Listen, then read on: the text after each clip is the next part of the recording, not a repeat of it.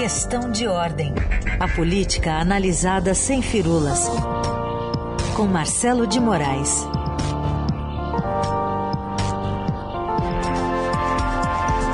Marcelo, bom dia, bem-vindo. Bom dia, Carolina. Bom dia para todo mundo. O Congresso estava animado até a noite. Estava animado e quem já acordou cedo para conversar conosco é o deputado Rodrigo Maia, presidente da Casa. Deputado, bem-vindo. Bom dia, obrigado pelo convite. Bom, deputado, quando o presidente da Câmara, o senhor defendia que o sistema partidário deveria ter mudanças já para as eleições nacionais e a gente teve ontem essa volta das coligações que não estava nos seus planos, né? Como é que o senhor interpreta essa aprovação ontem pelos seus pares? Olha, acho que foi um, um erro a votação de ontem, é, não apenas pelo que se aprovou, mas é, uma votação de uma emenda constitucional sem debate, né, sem a, uma, um aviso prévio de que a matéria seria ser votada. É, se criou um clima de que o distritão poderia ser aprovado, que todo mundo sabia que não tinha votos. E, e no Brasil, infelizmente, a gente não tem, é, não consegue ter previsibilidade, não consegue planejar nada, né? Então, a decisão de ontem é um retrocesso. O Brasil é, construiu um sistema partidário que gerou não uma, várias crises políticas, crises de governabilidade, dificuldade né, na formação de uma base para os governos, exatamente por essa pulverização partidária, por esse excesso de número de partidos né, que não representam um nitidez é, é, pontos, pontos de vista ideológicos nenhum. Então, acho que é um retrocesso o Brasil voltar à coligação. Acho que nós tínhamos conseguido é, duas aprovações importantes, que foi o fim das coligações e a cláusula de desempenho. A gente projetava um 2026, né, lá em 2017, onde teríamos um sistema é, de melhor qualidade, que a partir daí, com um número reduzido de partidos, poderíamos fazer uma reforma política no sistema eleitoral. Com o retrocesso de ontem, a gente já não olha mais 26 ou 30 como um caminho, você já começa a olhar no Brasil se voltar para o rumo em 34, 38. Então a própria política, ela, ela em vez de fortalecer né, as suas prerrogativas, o seu papel, a sua relação com a sociedade, ela anda para trás.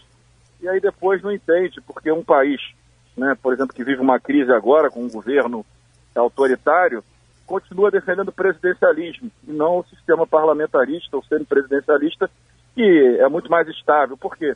Porque a sociedade, a cada votação que nós fazemos, muitas vezes, perde a confiança no parlamento. O parlamento, em vez de votar temas que aumentem a representação da sociedade, das minorias, o parlamento vota um modelo que tem limitado a participação da sociedade, tem pulverizado o número de partidos e tem prejudicado a governabilidade, não apenas no, a nível federal, mas a nível das assembleias e da Câmara de Vereadores também.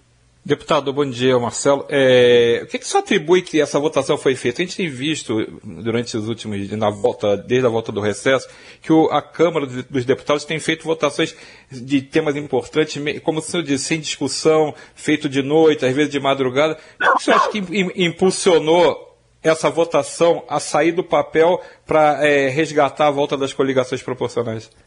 Acho que tinha uma pressão muito grande, né, de muitos deputados, tudo, tudo é legítimo é, mas cabe aos líderes, cabe ao presidente da casa, ser o árbitro do jogo, limitar né, a pressão individual dos projetos individuais, projetos individuais de cada deputado. Acho que foi uma pressão muito grande em cima do, do presidente da Câmara, que infelizmente cedeu e, e acabou, como, como eu disse ontem, escrevi inclusive no meu Twitter, botaram um bode da sala que era distritão, que nunca teve voto para passar, e inventaram que, ó, derrubamos o distritão, coligação é menos mal. A coligação não é menos mal, não. Quantas crises uhum. vivemos?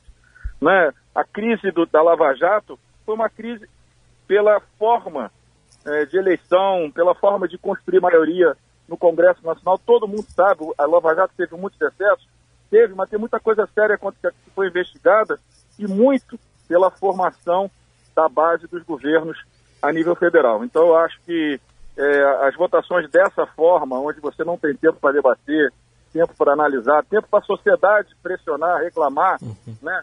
Porque hoje ficam apenas né, os bolsonaristas nas redes sociais, já que eles bancam muitos robôs, trabalhando. E a outra, o resto da sociedade leva mais tempo para conseguir receber informação, discutir, né, aprender e pressionar de forma legítima, né, ligar para os seus parlamentares, mandar mensagem.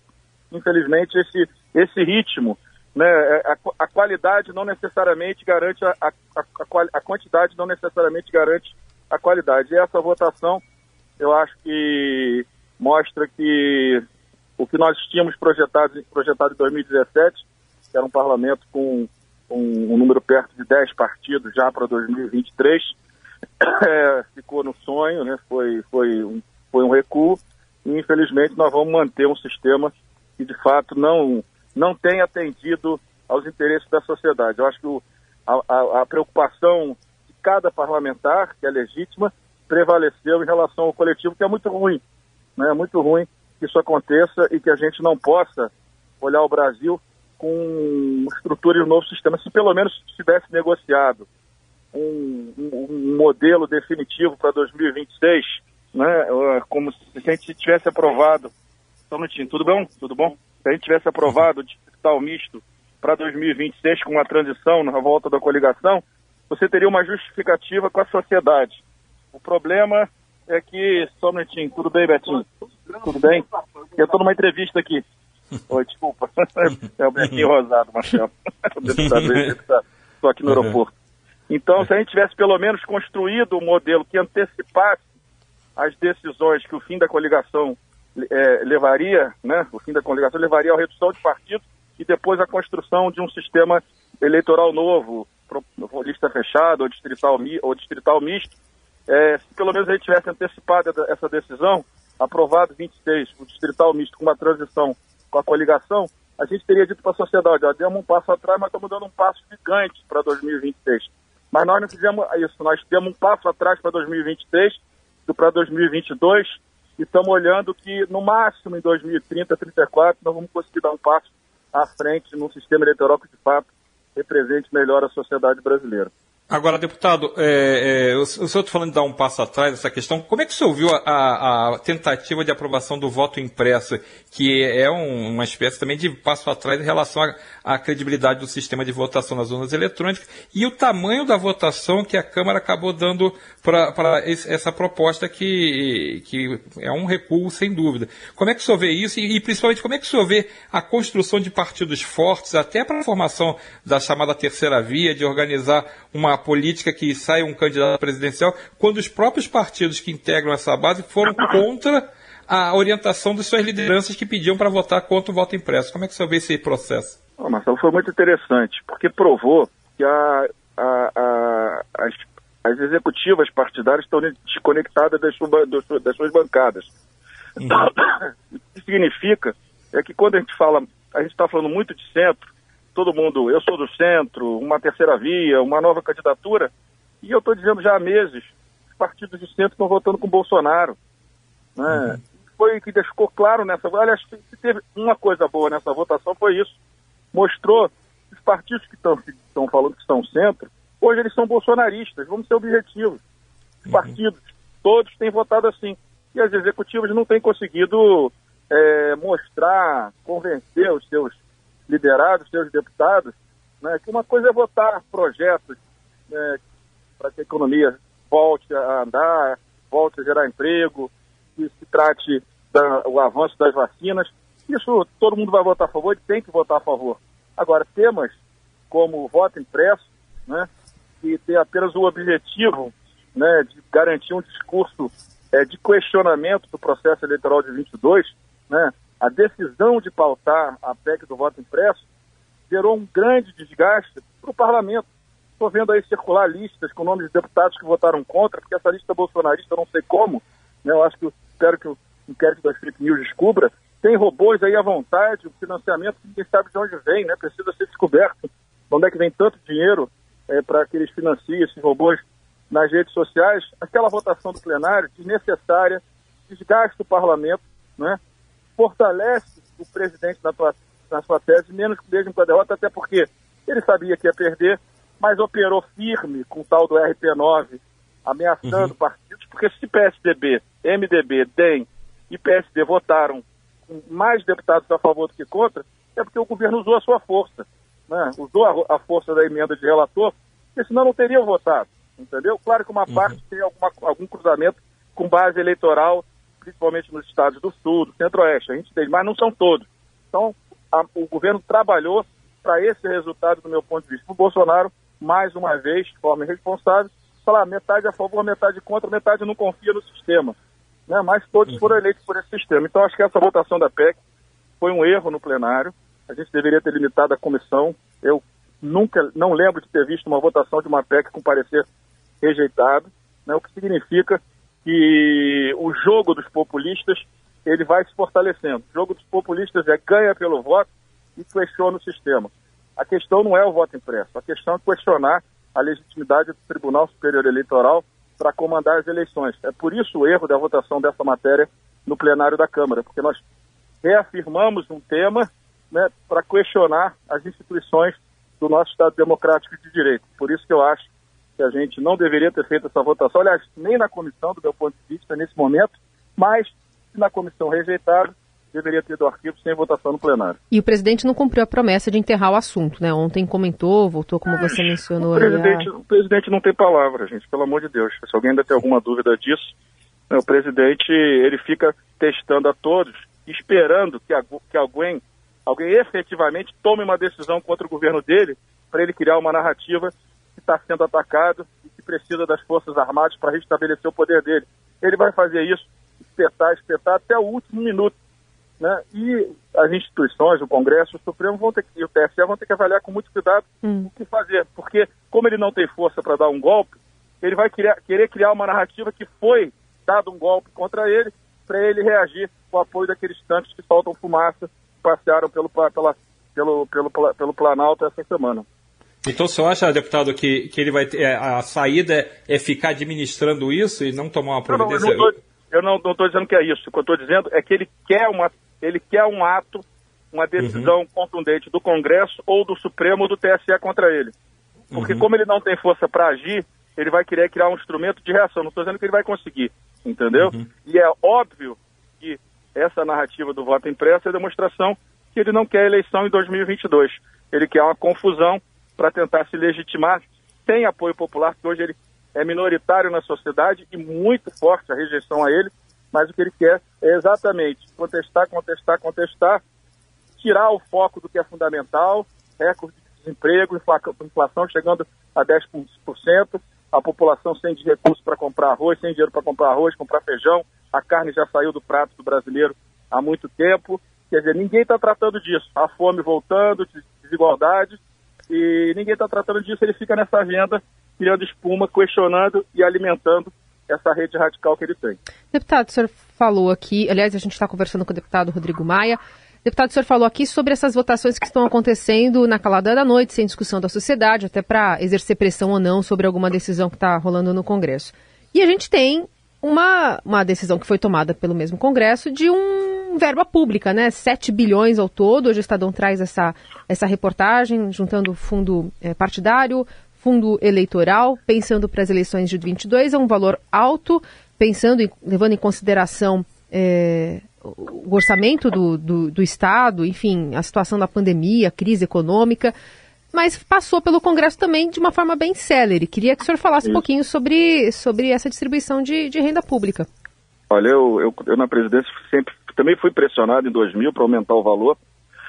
Eu disse que a sociedade ainda não tinha é, compreendido a importância do fundo eleitoral, né, que foi criado depois da restrição ao financiamento privado de campanhas, e que não cabia, a gente não tinha condições políticas de ampliar aquele valor, porque só a manutenção do valor já era um desgaste grande com a sociedade, que os partidos deveriam se unir com as verbas que têm e tentar organizar uma campanha nas redes sociais, onde seja, para mostrar qual é o papel do fundo eleitoral, aonde tem fundo eleitoral, em quais países, na Alemanha, em outros países que a gente sabe que existe o mesmo modelo, né? mas né, é, aumentar quase três vezes, para depois. É igual a votação de ontem. Vamos botar um bode na sala de 6 bi para depois ficar com 4. Mas não é momento de aumentar o valor do fundo partidário, não há espaço no orçamento público, a gente sabe que o teto de gasto está muito limitado. Então, eu, eu votei contra a LDO por esse motivo, vou continuar votando contra quando a lei orçamentária for votada, porque eu acho que é, a gente ainda, o, a política não conseguiu explicar direito o papel desse recurso, né, e muito menos vai conseguir explicar qualquer aumento real do valor dos recursos para a próxima eleição. Deputada, eu queria aproveitar e perguntar, a gente falou um pouquinho de, sobre essa questão da terceira via. O senhor era um dos principais entusiastas da formação dessa terceira via, de uma terceira via de centro. E o senhor falou que, o, que os partidos de centro, que se dizem de centro, estão cada vez mais bolsonaristas. O senhor está pessimista para a formação dessa terceira via presidencial para a disputa de 2022? Não, não estou otimista porque as executivas, os presidentes desses, desses partidos todos estão caminhando é, eu acho que só o Day vai ter mais dificuldade, mas o próprio presidente tem que ter vocalizado na tentativa de construção de um terceiro nome. Né? É, é, a pressão dos, dos governos é sempre assim, é legítima. Cabe agora, eu acho que a votação da PEC do voto impresso foi um bom alerta para mostrar que a gente precisa, para construir a candidatura, de centro de unidade, de ação, principalmente do parlamento. Política se faz no parlamento nesse momento, né? Política eleitoral é mais na frente, mas eu estou otimista, eu estou otimista vejo duas candidaturas, é, uma em cada campo do centro, é, ganhando força, a, a, do, a do governador, ex-governador Ciro Gomes, pela centro-esquerda, e a do governador de São Paulo, João Dória, que vem melhorando a avaliação de governo dele, saiu de 11, de ótimo bom, já está em 36. E São Paulo é, tem sempre, o governador de São Paulo é sempre um candidato natural a presidente da República. No nosso campo aqui da centro-direita, nós deveríamos sempre avaliar a oportunidade de construir no entorno dele uma alternativa, até porque São Paulo é o maior colégio eleitoral do Brasil. E se não conseguir viabilizar, aí temos outros grandes nomes, o Mandetta, o Eduardo Leite, entre outros. Mas eu vejo esses dois que vão acabar sendo os dois que vão tentar construir, vão gerar as condições de viabilizar seus nomes para concorrer contra o presidente Lula no segundo turno, tirando o presidente Bolsonaro é, desse segundo turno. Você acha que o presidente Bolsonaro nem vai para o segundo turno, na sua avaliação? Hoje, se fosse hoje, eu tinha que ter certeza, mas daqui a, na, mais na frente, não sei, apesar que eu acho que toda essa política populista de gasto, né, que gera um benefício, gera também um aumento da inflação, um aumento da taxa de juros, a população está é, endividada. Eu acho que a ação de ampliar gasto de forma populista vai gerar uma, um, um impacto da economia também que vai prejudicar os próprios beneficiários desses programas sociais. Então, eu acho que vai ser muito difícil na situação atual é, pelos números que eu estou vendo, já que ele está muito limitado ao eleitor de direita mesmo, 20% do eleitorado, ali ele tem 60%, 70%. Eu acho que vai ser muito difícil ele construir é, uma ida ao segundo turno. Ele vai ficar naquele patamar que ele tinha antes da facada em 18, de 15% a 18%, e acho que se, se nós tivermos competência de diálogo, o ideal era uma grande aliança, né? Onde a gente pudesse juntar principalmente PSDB, Dória e Ciro Gomes. A gente sabe que não é fácil, mas isso seria é, a, a, garantia de que esse campo estaria no segundo turno uhum. contra o presidente Lula. A gente ouviu aqui no Jornal Dourado o deputado Rodrigo Maia. Obrigado pela participação aqui no nosso espaço. Deputado, bom dia. Obrigado, bom dia. Marcelo de Moraes, bom, rápida análise aqui sobre essa situação toda. No final das contas, fica a crítica, né? E esse discurso, pelo menos do ex-presidente da Câmara, de que esse de que, ah, pelo menos, eh, deixamos de lado o distritão, não está valendo. Pois é, eu acho que a, a palavra importante que ele citou é retrocesso, né? Uhum. Acho que a gente eh, teve uma, uma análise muito precisa do que ele fez, que a gente está. Quando é aprovou-se em 2017 o fim dessas coligações e uma tentativa de arrumação eh, no sistema partidário, a gente tem, é importante a gente lembrar, tem muito partido, e esses partidos muitas vezes são apenas legendas de aluguel e de interesse. Quando você fez isso em 2017, você sinalizou uma mexida no sistema para melhorá-lo, para ficar uma coisa mais realista e menos oportunista.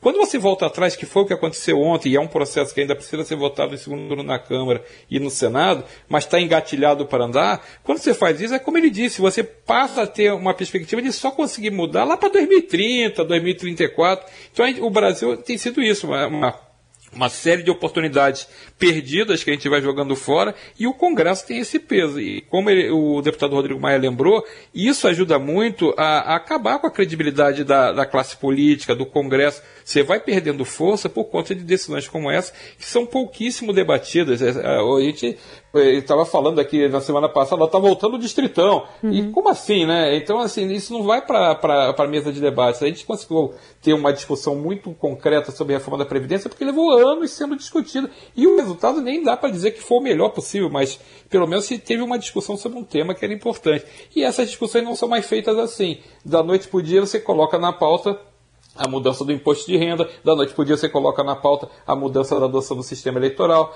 é, é, da noite para o dia você coloca na pauta a votação do voto impresso. Então, esse tipo de. E na calada de, da noite, né? Não só da noite se... para o dia. Carol, né? é impressionante, é, porque é sempre na calada da noite. Ontem, como tinha um acordo já feito, e se ilude quem acha que o tema principal era o distritão, não era. O tema principal era a volta das coligações.